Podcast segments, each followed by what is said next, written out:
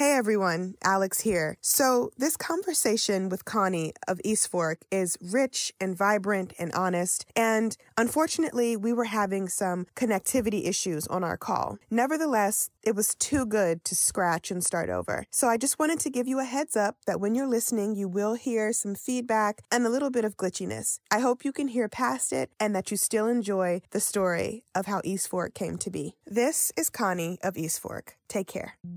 Hi, I'm Alex Elle, and I write books for a living. The Hey Girl podcast was created with sisterhood and storytelling in mind. Hey, girl. Hey, girl. Hey, girl. Hey, girl. Join us as we journey through sharing together. Hey, girl. Hey, girl. Hi, Connie. Hi. I am very happy to have you on the show. I'm so happy to be here. I've been looking forward to an excuse to get to talk to you for so long, so here it is. Yes, here it is. The feeling is absolutely mutual. Before we dive into this conversation, though, please let the Hey Girl listeners know who you are and what you do. Sure. My name is Connie Matisse. I am the um, CMO and co-founder at East Fork. We are a ceramics manufacturing company based in Asheville, North Carolina, and uh, the company's been up and running for about 10 years, but we've really started taking off and making it a, a real viable business for ourselves and lots of other people just in the last couple of years. So that's, that's what I do, and I raise some kids and try to stay above water. I've been an East Fork customer since you guys started a few years ago scaling up and I found you on social and I just literally fell in love. All of our dishes are East Fork, all of my coffee mugs are East Fork, with the exception of maybe two. So let's start with East Fork, how it was born, and um, just the different changes you guys have gone through over the past 10 years. Yeah, sure. So um, when the company started, it was could definitely not be called the company. It was my husband at the time was my boyfriend. He had um, we met in the middle of nowhere. I was kind of passing through rural North Carolina, thinking I was gonna be heading back to New York or LA or whatever, and ended up meeting this guy who had just bought some property out in Madison County, um, North Carolina, where he was building what he called a pottery. I had no idea what that meant. I didn't realize the tradition of pottery making in North Carolina and the Southeast U.S. in general. I knew that it was that pottery was like a thing that people did at you know in, in art or something, but had no idea that I didn't know what I was getting myself into. When he started building it, it was like this 36 foot long, six foot tall brick structure, and it all started Wow. making a little bit more sense. But it, the first time I showed up to like a, a craft show, he was like just to warn you, like it gets crazy. People fight over pottery, and there's like a line around the block, and people line up for like camp out the night before to like get their prime spot to make sure they can get their best pot. And I didn't believe it, and and then it was true. There's this like pottery mania down here. So it started off like that Mm. with him being taking like a very traditional approach to um, this very vernacular style of rural southeastern wood-fired pottery. And we he did that for a while. Um, uh, we had a business partner join us, and they they worked we'd worked together for a while. I was really trying to do my own thing, and then in about 2015, we started getting lonely, and we wanted to. We felt like kind of alienated from the rest of the world in a way, and, and we were all people who had like a lot of feelings about the world and how we thought it should operate, and just started wanting to bring more people into the into the Yeah. fold so that we could be in, in more of a community on an Mhm. everyday basis, and, and that's how it the shift started happening.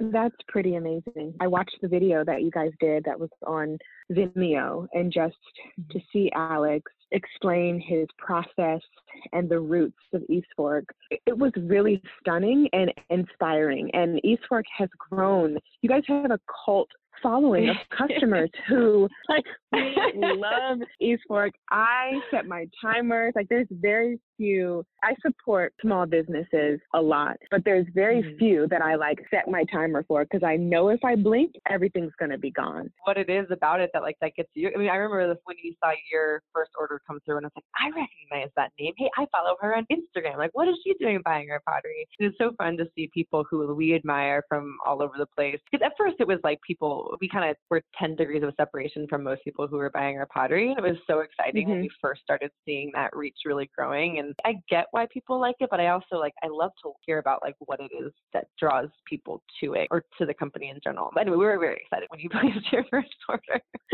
Alex Elle loves coffee and mugs and ceramics. And my husband's always like, you needed another mug. I'm like, don't worry about it. It's happening. But also I have gifted East Fork to friends and family and I've given away a mug or two just because I want people to hold it in their hands. Like it's the sturdiest mug in the world. And mm. the toddler cup and the plates are durable. And I was really looking for a collection made by a small business to bring into our home that are heirloom pieces. Mm. And I'm, I'm pretty sentimental in that regard. Um, mm. I, I know my mom still has plates from when I was a kid that her grandmother handed down. So yeah. it was kind of, it was that feeling for me. But also the mug just really got me. And I know the mug needs its own Instagram by now because it is it is truly a work of art. It's simple, but it's beautiful. It's sturdy, and it feels good in your hand. And um, I think what drew me to East Fork was the family aspect. I love mm-hmm. your authenticity on social. I love that it's a husband and wife business. I love that you mm-hmm. share your kids and that you share, you know, Lucky Charms in the East Fork bowl, and not necessarily like only a kale salad. You know what I mean? Like it's mm-hmm. fun. It's relatable. It's it's a family business and it really gives me that feeling of like community. The fact that like so many homeware brands really stick to this cookie cutter model of like how they present their wares, it's always like kind of vaguely healthy food with like shot overhead and I don't know, we see a lot of kale. I, I love kale salads, but like we see so many kale salads on our field of feast every day. I just like I just don't feel like I need to be like putting out more kale salad content There's a lot of kale salads in the world. Like we need more shots of Lucky Charms and Froot Loops, you know, here and there. It, it won't it won't hurt it. Yeah, yeah, a little bit. And the rosé coming out of you know the mug instead of coffee. Like I just I love it all. It's fun and it feels really lighthearted. And I want to switch gears a bit and talk about how pottery and East Fork in particular over the past two years as the brand has grown and things have just kind of gone wild with the brand, how community has played such a big role in not only the growth of East Fork, but how you connect with the people who are buying your pottery. Sure, yeah. So a lot of people have asked us why we are growing and a lot of people are pretty confused by it. We get a lot of questions like, doesn't Alex John miss making pots, having their hands in clay every day? Like, don't you miss it when yeah. it was just like a couple people. And sometimes we're like nostalgic for that time when it was really small. But the three of us unanimously agree that like we would never go back to what we were doing before. And the challenges that we face now with a growing company are so much more dynamic. Um, they are so much more engaging. They put us, and, and, most importantly, they put us in such raw connection with other humans in our Asheville community and other people who work here in Asheville. That is been incredibly challenging, but also incredibly meaningful for us. So we, yeah, we were a team of, of two and then four and then 10, and, and now we're 65 people. Probably will be around 80 by the end of next year. We had someone who'd been working here for a few days who I, I had no idea what their name was. That is a really wild thing. We remedied that quickly, but because we feel like this business can really be a transformational place for Western North Carolina, we're starting to see that we can have a, a real economic and social impact on our little mountain city by by being in community with the people who work here at East Fork. Asheville's wonderful. There's lots of reasons to come visit here. It's beautiful. There's great food, fun things to do, places to stay, all that stuff. Lots of good things to say about Asheville, but there's also like extreme economic disparity in Asheville, extreme segregation, redlining mm-hmm. from the 30s that still keeps communities apart. This was like the one tiny little way where we can try to do something different and try to remedy some of that and make some ripples around us. So yeah, so we, we're doing this all, growing this business in service of the community of people who work here at East Fork um, and the communities that they touch.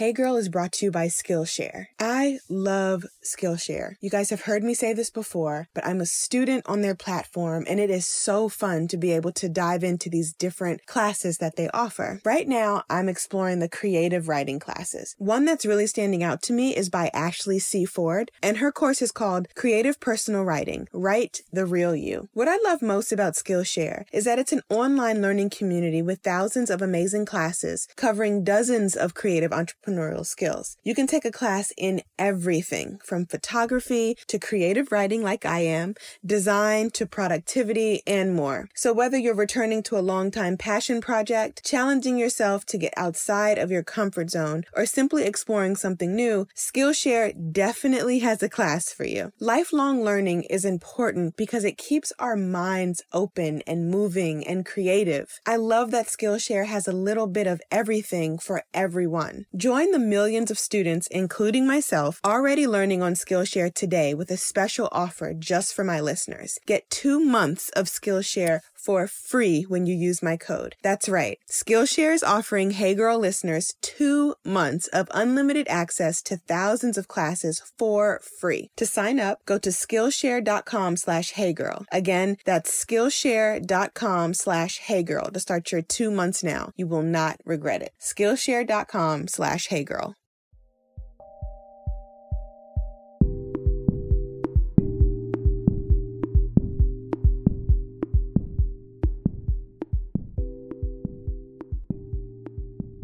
Seeing y'all do your community gatherings and eating together and cooking together really touches me for some reason. Like, mm. I have this soft spot in my heart for gathering over food and mm-hmm. I actually wrote down in my journal the other day that a goal of mine as I get older and my circle, you know, of, of community grows is to have gatherings where people bring a dish, people come cook and we sit down and we mm-hmm. eat and our kids are at the table or running around and like we're just really in company with each other. When I first saw that, you sharing that on social media, I was like my heart fluttered. East Fork is so much more than a pottery company it's really a family. And I can tell mm-hmm. that from the transparency on social media, from the care that goes into my packages, just from the customer service all around. Like your team is just really kick ass. And the yeah. customers, you know, we all communicate in the comments and we are, you know, it's just great. I could rant yeah. all day. We, we really drank the Kool Aid. We've like gotten really lucky.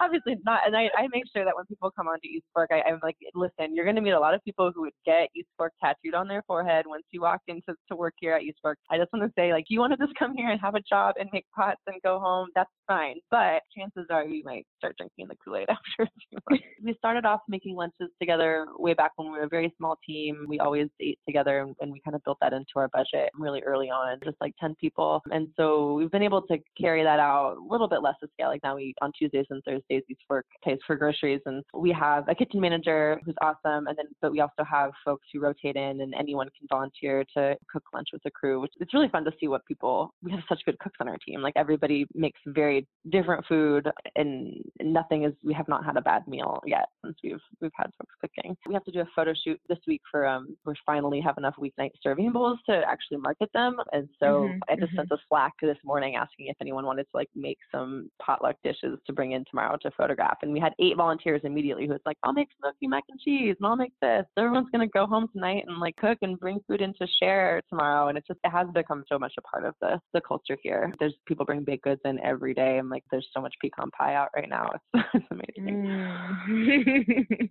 like I love cooking for my for the people that I love. It's, it's such a just such a clear expression of, of gratitude. Yes, I agree with that. Let's talk about raising kids and running a business and what that looks like for work life balance and work life harmony. And just to throw another thing in there, like working so closely with your spouse and mm-hmm. what that does for your connection as husband and wife, but then also as individuals. Mm-hmm. There's nothing, there's no one thing that you can say that about working with your spouse that's going to be applicable for everyone. I think the same thing is true for working while you have children. I was reading this great article about the work life balance and how it doesn't really have to do with what's going on in your life. Like either you're a person who tends to say yes to everything and like no matter what you sort of intentions you set for yourself like you're kind of for the rest of your life and there are people who have like much stronger boundaries and who saying no comes pretty easily or i've always been a person who tends to overextend themselves who says yes to everything and i, I don't think that i want to fundamentally change that about myself but what that means for, for my relationship with alex i mean both of us are working all the time we bring home we don't have any ability to leave work at the door we've tried so many ways to do that and it just doesn't work for us it feels really really unnatural mm-hmm. when we try. Knowing that about ourselves, knowing that like this, we just need to be fully in it in order to do it. Like I, I can't think about compartmentalizing myself into like work self and maternal self. Um, and the way that I reconcile that is including my kids as part of those work conversations and like bringing them into, you know, they come into the office, they use the stuff at home every day, they know mm-hmm. people who work here, they play with clay, they they feel part of this community and they feel very proud that they're part of this Fork community. When Alex grew up, his parents really separated work and um, family and like they would go and do their work kind of in secret and private and then the kids were kind of shielded from that and alex talks a lot about how that made his parents feel very distant from him growing up and hmm we kind of take the opposite extreme where knowing that our life is kind of chaos all the time with with running this business I'm, I'm, trying to like extend an invitation to like let my kids feel included in that instead of like oh mom is going to work that's something that's like not related to me. And it's hard my kids get really frustrated Vita's like four now but she's extremely uh, she's just too smart for her own good and, and she'll just be like mom and dad you need to stop talking about work. I need your full attention on me. She'll just say it point blank and it's so nice to have her be able to, to call like kind of snap us out of it. It's hard. It never it never stops and it's like a can of worms that it's like i'd really let myself get vulnerable and talk about how hard it is like yeah. I wouldn't be able to stop but I like that you mentioned that it, it's tough. It's not easy, you know, and, and that you have to intertwine everything to kind of make it feel good and natural for you. Mm-hmm. A lot of times, as entrepreneurs, folks on the outside looking in are like, oh, they have it all. They did it. They made it. You know, they're working for themselves full time. And yes, all of that. But also, it's really hard. And especially when, when you're a parent and trying to balance, you know, work and home, or maybe you can't balance work and home and they all kind of intermix and like yeah. what that looks like and feels like on a day to day basis. And more people need to be talking about the challenges yeah. of running a business. People who have really beautiful um, craft practices who then want to monetize it and make it part of their yes. make it their business. And I think yes. there's this myth that like everyone's work should be their passion. And I just don't think that's mm. true. I think that's really important to think really hard if the thing that you love doing for like the pure pursuit of loving doing it is something that you actually want to like throw into the capitalist rat race and like have to make your source of income because it does it changes it completely. Uh, it works for us because our interest is more about growing a business rather than clay. It's always going to be our medium. It's always pottery. It's always going to be the thing that we make. But like currently, yeah. we think of business as our craft, so it's easier to step away from the the hands-on parts of it. But I don't think that's true for most people. My days, you know, I, I wake up at 4:45. I get on my computer from five to seven, feed kids, make sure everyone's dressed, get everyone to school and daycare, go to work for an eight-hour day, feed kids, bathe them, get them in bed, work for another two hours, and then try to. Alex and I try to stay pretty social. We're, we don't really. Yeah, our, our home life is just. I don't know. It's like home is like a place we sleep right now, and it's not how I want to live for forever. But I'm trying to be okay with the fact that that's what life is right now, and and not mm-hmm. force myself to to fix it. Yeah. Yeah, just having mm-hmm. more forgiveness and, and acceptance of it. Like if this business is something that we've chosen to do and I can't complain about all the things that are not the way that I want them to be that are in other parts of my life. This is the, the bed I made. So mm-hmm.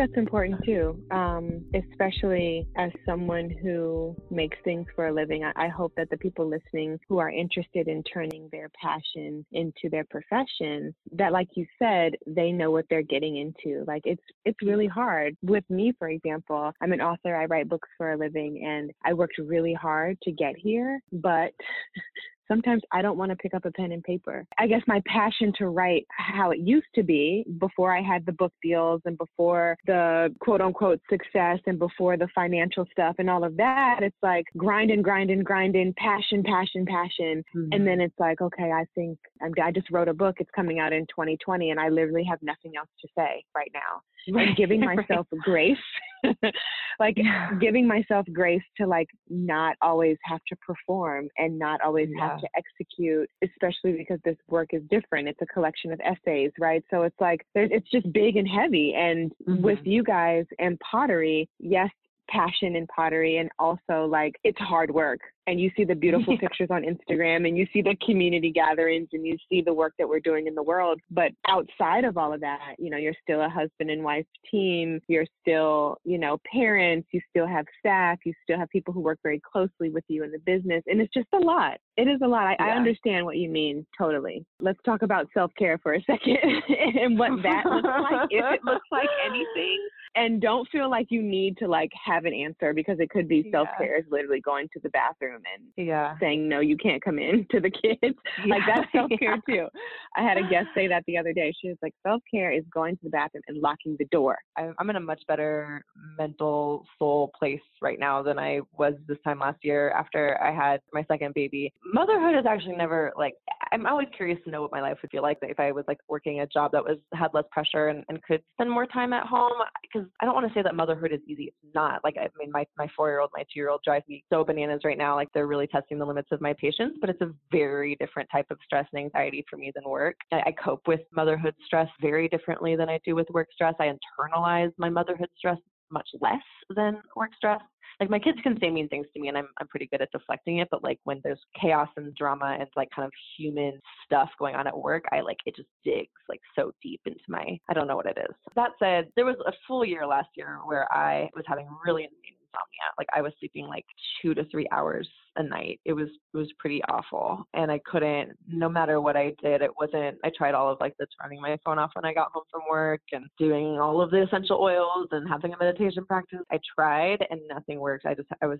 I had so much anxiety at night. I started taking Ambien. The Ambien stopped working. After a point, I was like a frail, like a, just a ghost of myself, just unable to give anything, especially unable to give anything to myself. I was so tired that I had no idea even how to begin to heal. My husband forced me to take a couple of days off work. He was like, "You just are not allowed to come into the office. I need you to. I need you to not come to work. I don't care what happens. You have to drop all your balls. Like you need to just like go outside." Um, and that was really hard, but I did it. I got on a an anti-anxiety medicine. I started like not working at night after the kids went to bed i would just like go to sleep with my kids i'd like put them to bed and just like sleep in the bed with them turn off the lights at 9 p.m and over the course of six months i started i got my sleep schedule back on and like sleep that was revolutionary. So i would say like yeah my self-care is like starting to prioritize my sleep more. When i'm tired at night i go to sleep which was mm-hmm, not mm-hmm. i wasn't doing that before i would just like push through and work. So yeah knowing when to close my computer feels like yeah, prioritizing sleep for the first time in my life has felt like a really big change.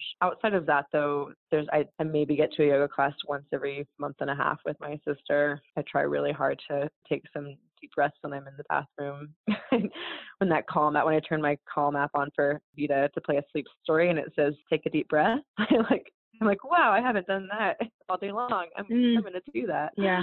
Um, yeah. Yeah. It's, uh, you know, also like being okay with only having a couple friends, that feels really revolutionary too. Like I've been saying no to, for the first time to like any incoming, sounds awful to say, but like I, I'm so cherishing the time I have with my kids and my husband and like maybe three or four close people that I know already really well. Making new friends has been hard lately. And at first I was kind of mourning that, but right now I'm accepting mm. that and it feels really good to just have like a my my small intimate community who I can be myself with separate from kind of like the having to be like a public face of of this business.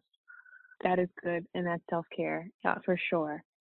So before we wrap up this call, I want us to take a deep breath together and I want you to leave an I am affirmation for yourself in this episode. So when you go back and listen to it, maybe when it airs, or maybe we revisit it in a year, what you may need to hear. Okay, so let's take a deep breath mm-hmm. together.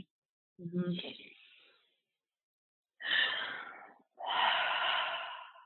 I am loving. Mm, thank you so much, Connie, for your time today. I love this. I wish I could talk to you all day. I know. We'll have to make another time to do it. Well, I just, yeah. I, I know y'all are busy and I value your time, so thank you. Thanks for listening to the show today. Please rate, subscribe, and review. Also, feel free to share with a friend. We love having our community grow. Music is by DC's own Kokai.